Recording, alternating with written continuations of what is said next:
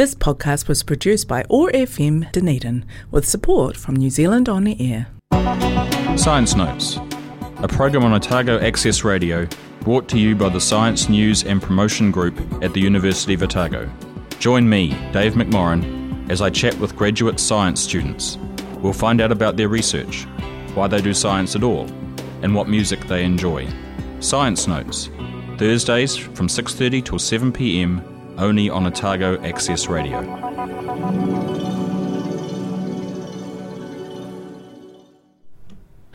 Well, good evening, and welcome to Science Notes again for another week. My name's Dave McMorrin, and this week our guest is Lily Clegg. Hello. Hi, Lily. Thanks for coming along. Of course. On a cold Dunedin evening. Um, although the weather's been better here than it's been everywhere else in New That's Zealand very today, true, it would yeah. seem. So that's something. Um, Lily is in the final throes of a master's in chemistry at Otago University. And so we'll be talking a bit tonight about what she's been up to for her research, which is um, a bit different to what people might normally expect chemistry is. But before we get into that, we'll play a bit of music that she's brought along. And so the first one is. Uh, you Can't Save Me by Sire. Okay, here we go.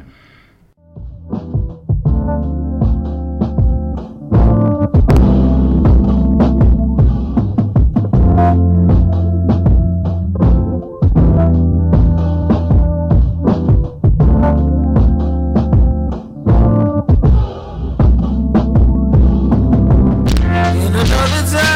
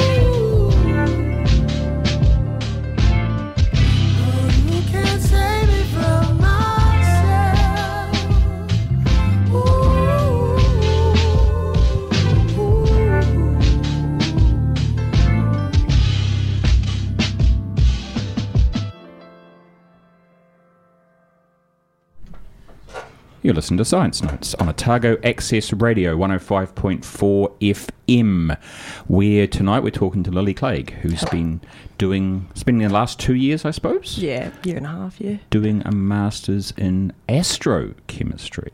Yep. So, how has this happened? So originally, I was kind of wanting to do computational chemistry, but I still kind of wanted to do a little bit of experimental work. So Yeah. I still wanted to kind of keep my options open. And um, a girl, Sam McIntyre, and the, just uh, above me had done a cross project with Courtney Ennis and Dr. Courtney uh, Anna Garden. Yeah. And so I was like, I'll give that a go. So I've ended up kind of falling into this project here. Yeah. So, Anna is in the chemistry department as a Yeah. computational chemist. Yeah. And Courtney is in the chemistry department as an astrochemist. Yeah. But there is quite a, even though he's an astrochemist, there is still quite a close tie up with, with computational stuff, I suppose, Yes, so there? he uses kind of different software. So that's been a big challenge Mm. of my project is I've been playing with VASP, which is what like Anna Garden uses, and then I've been also using Crystal, which is what Courtney uses. So I'm trying to learn to kind of marry them both and work all of their parts into both of it. I guess. I mean, I suppose one of the reasons it seems to me that computational chemistry, trying to understand reactions by doing calculations, would be important for astrochemistry is that it's a bit tricky. You, you can't do reactions in test tubes the way that you would normally do. oh no, you definitely can't. it's no. more tricky, so you have to infer a lot of what's going on rather than actually doing it. Yeah, yeah. So, what is it then? What are the reactions that you've been interested in? So I've been kind of looking at trying to form these big systems, which are kind of called like polyaromatic hydrocarbons, and that's because in space there's kind of this large discrepancy between what is predicted from astrochemical modeling and then what's kind of detected. So I'm trying to look at to see if these little small hydrocarbons can kind of form these big systems like conjugated benzenes, kind of just big systems that can't be detected with IR because they're too big to see those rotational things. So, Right. so let's unpack a whole bunch of those things. oh yeah, So first of all, you're, you're looking. I, I, I have I have notes from that you provided earlier that, um, helpfully. So you're specifically interested in carbon, Yeah. Mm-hmm. right? So out in space, there are all sorts of different elements, Oh, yeah, right? yeah. Um, everything that's on Earth, I suppose, is in space to some extent or other, Yeah. because that's where it started off. Um, but you're particularly interested in carbon, and why are you particularly interested in carbon? because it's just in space. There's a carbon's pretty much in every single building block, and we're quite interested because there's about I think a twenty percent discrepancy in what they're expected. So we're trying to really figure out where it is, and since carbon's kind of that basic building block of everything, we're quite interested to see where it is. Right. Yeah. And I suppose we're interested in carbon because car- we're, we're carbon-based life forms. Yeah, exactly. And so, if we want to try going looking for for life forms, yeah, and they are built the same way as us, then that means carbon. yeah, exactly. And so, missing carbon might mean that it's been incorporated into aliens with fancy cloaking technology, oh, absolutely. or or it could be something more straightforward. Yes. But nonetheless, you want to try and find out a way to work out where it's gone. Yeah. And so the theory then is is that it's that it's not there because somehow the theory's wrong or because you can't see it. yeah.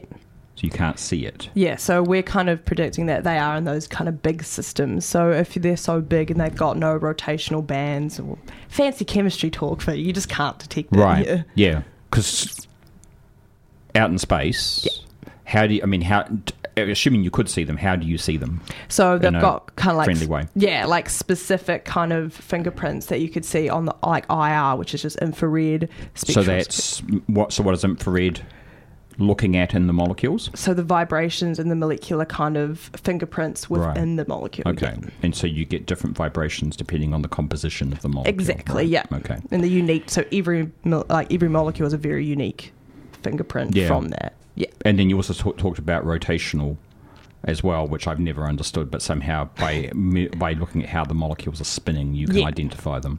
Yeah, so I haven't looked as much into that, but it's Yeah. definitely like it's that's to do with astrochemical modeling. It's kind of just how it spins because apparently every molecule has an inherent way that it rotates and moves, so they can kind Yeah. of work from the how they'd expect them to vibrate. So especially in calculations, you can kind of predict how the molecule might move. Like it might just have a carbon and a hydrogen, they both move, or one they move opposite directions and stuff like that. Okay. Yeah. And you know what to expect because the molecules you're looking for, by and large, you can make. Or either exist on Earth or you can make them on Earth. Exactly, yeah. So you, you, you measure these properties on Earth and then you go, okay, well, that's what it should be. Let's go look for it out in space Exactly. Tel- radio telescopes or whatever. Yeah. And then you don't see it. Yeah. And so the theory then is is that you're looking for little carbon molecules, but somehow they're all being built up into big Yeah. much bigger molecules which don't which are invisible to these ways of looking at Yeah, them. right? exactly. Yeah. So how then is that happening? So we're using this um, space rock, which is called olivine, and this is kind of it's quite geology science. It's quite complex, but it's pretty much made up of um, magnesium, iron, oxygen, and silicon, and pretty much we're uh, other papers have kind of seen that they can use this rock to kind of get the little building blocks, which is acetylene in my case, which is just two carbons, two hydrogens, to kind of bind to this rock in a certain configuration that means they can react. Because Right. in space, it's really cold, so things don't move that quickly. So these like space rocks can kind of work as to catalyze the reaction, speed it up, help it react if they hold these things together. Right. So, so these little wee molecules, like Yeah. Mm-hmm. like acetylene, which I think people probably have, have heard of, um, you would be able to see those Yeah. with your with the radio telescopes. Yeah. And so the idea is is that somehow they're combining together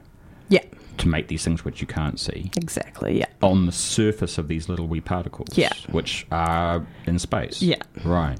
Yeah. And in particular, then, I think again from your notes, you're interested in how this might happen in a particular region Yes, of space. yes. So Dr. Courtney Ennis, one of my supervisors, he loves Titan. So we're looking at Titan. It also is really good use because it's got a really large reservoir of those little hydrocarbons and of the acetylene. So it means, oh, and the olivine. So it means that we Right. can be quite confident that if we were modelling that, those resources would be in abundance to have this reaction occur. Yeah.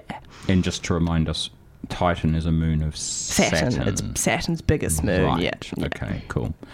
So then it seems like we know a fair bit about what's going on on Titan already. Yes, yes. So it's got quite a similar kind of regional mm, like weather transfer in the sense of in the early days of Earth, we kind of had this like weather pattern, and instead of like we've got water on Earth, but in like Titan, they've got like methane gas reservoirs that kind of react in the same way water might react here, but it's quite um, similar to what early Earth is predicted to be like. Right. Yeah. Before the plants came around and made all the oxygen. Yeah, before we were here too. right. Yeah, yeah. Okay.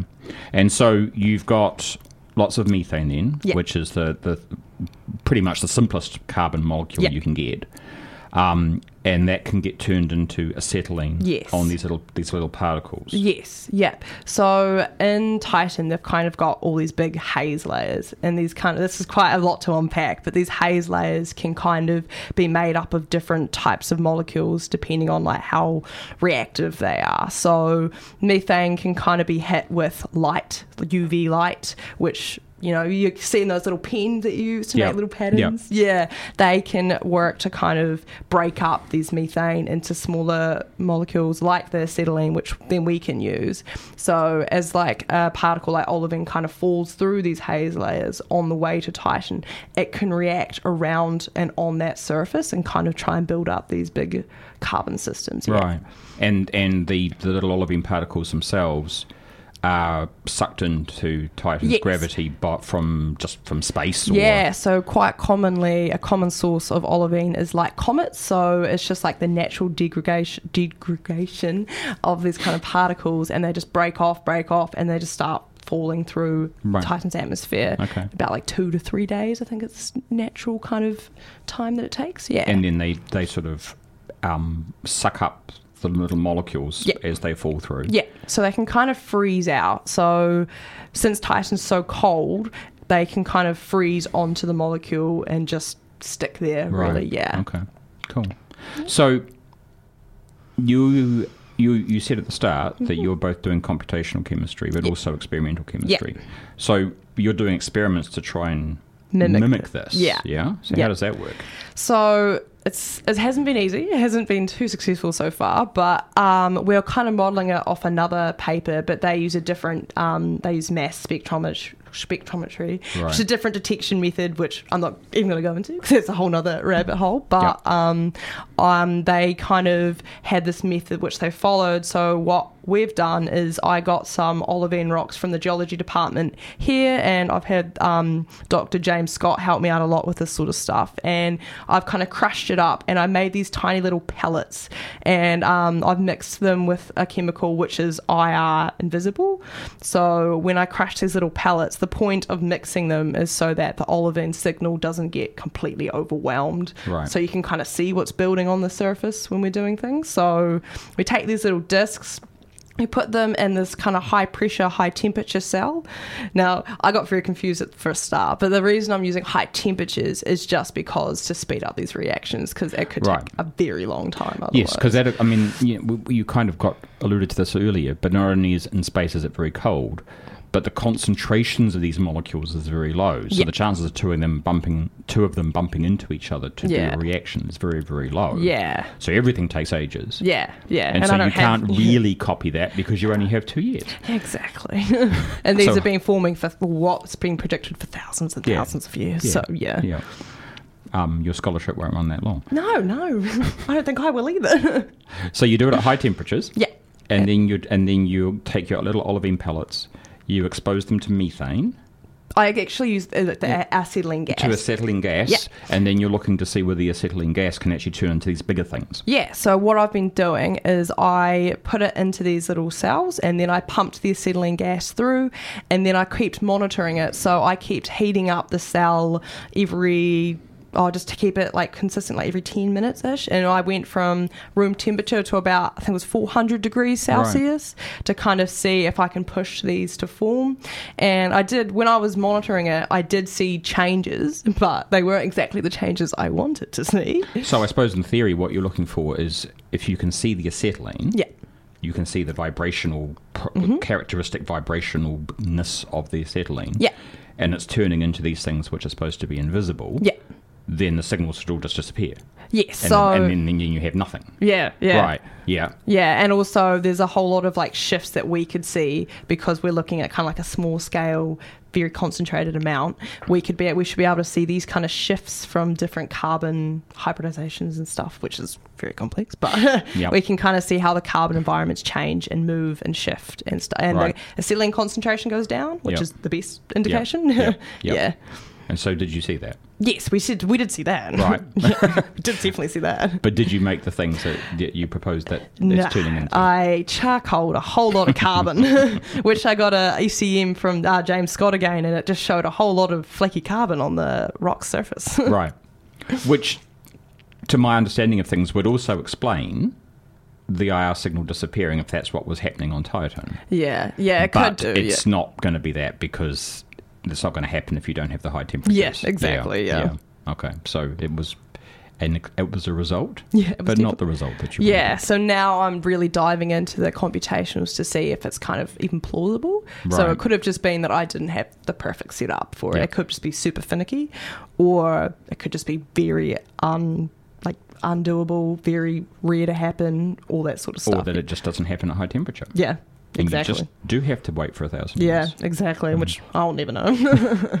So then, how do the calculations help? How do that work? so you can kind of break it down into really small steps. So I think I've heard a lot of talks like on your show where they talk about these mechanisms, and these are like step by step how a reaction might come from one molecule to another. So say acetylene to another acetylene joining into it to form diacetylene. So I can kind of hone down on those really small molecular atom by atom steps and see if these are favorable in the energetics. So if it's really high in energy, you need a really high energy input for it to happen. It's not. It's very unlikely that it will occur. Yeah, because that's the thing, isn't it? If, if this is happening in space, like we've been saying, at these really low temperatures, Yeah. Any sort of energy input that's needed to make the reaction go, chances are it's not going to happen. Yeah, exactly. Yeah. Yeah. And so, how's that? So, what are the other results then suggesting that it is feasible to? Yeah, well, it took me quite a long time. It's taken me six months to get one particular molecule, actually. So even from just having two acetylenes on the on the olivine surface, I've been trying to kind of combine them to make this intermediate that is then loses some hydrogens, but when yeah, that doesn't matter. But Yeah. um, it's taken me about six months for it to get to work. It just randomly worked one day. I had been trying and trying and trying, and then I was trying to write up a bit of my thesis, and I was kind of given it. Thought it would fail, kind of called it a fail, just randomly calculated it, and I showed my supervisor Anna. She was like, "Hold on a minute, have you looked at this?" And I was like, "I've been trying to get that for six months." so at the moment, it's still only just starting to kind of work out Right. because I've done a really a lot of work on just the cell itself, the surface itself, because it's not really that well investigated. Because that's the other thing, isn't it? Is that, and this is kind of what a lot of Anna's. I mean, we've had a bunch of students on the show over the years and um, talking about nanoparticles. Yeah. And one of the key things about making chemical reactions happen on the surfaces of these nanoparticles is that it very much depends on what bit of the surface Yeah. you're talking about, Yeah. right? Because the surface isn't the same everywhere. Somewhere you've got oxygen, somewhere you've got magnesiums Yeah. in your case, Yeah. Mm-hmm. sometimes irons or whatever. And whether the acetylene stuck to somewhere where there's oxygen or Yeah. somewhere makes a huge difference. It does, yeah. So you've got to first of all really try and understand what the surface of the particle is. Before you can start working out how Yeah. reactions might happen. Yeah, exactly. And I also did a lot of investigations on how does acetylene itself may bind to olivine because I didn't find anything on this. does it stick to the oxygen or does it stick to the Yeah, magnesium? exactly. Yeah. and looked at the energetics of each one of those where it might stick. Mm-hmm. So I've done a lot of investigations on that. So I've kind of done a lot of verification of what the cell may look like. A lot of um Anna's group members are kind of building up on already known surfaces, whereas mine's a very new surface. So it's taken a and lot a bit of more complicated Yeah. than some of them too, to be fair. Yeah, yeah, Because it's- it's, a bit more real world. Yeah, it's quite finicky, but Yeah. I I still love it. I love a bit of a challenge. So Cool. Um, time's running away. So you're almost finished. Yeah. What next for you?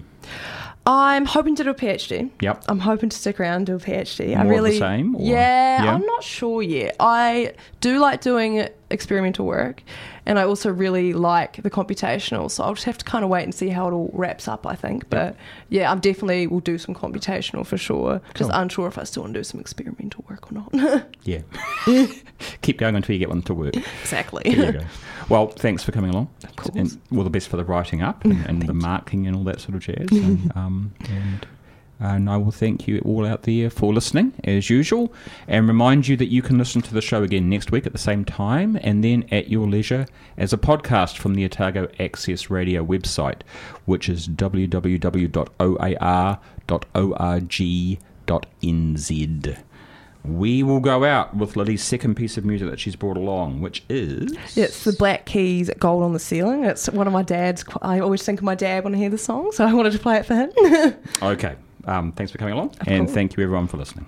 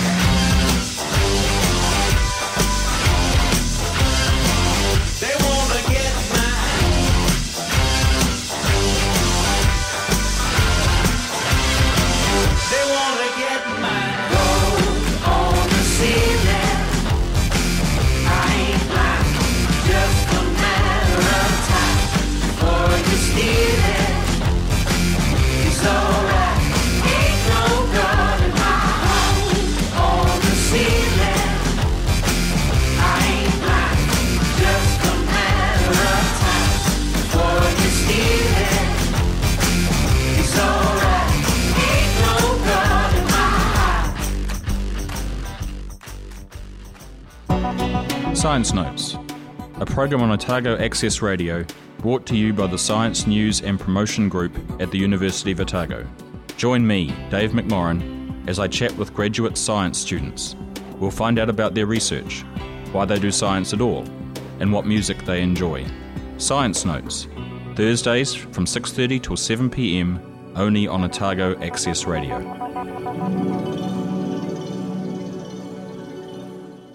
This podcast was produced by OAR FM Dunedin with support from New Zealand On the Air.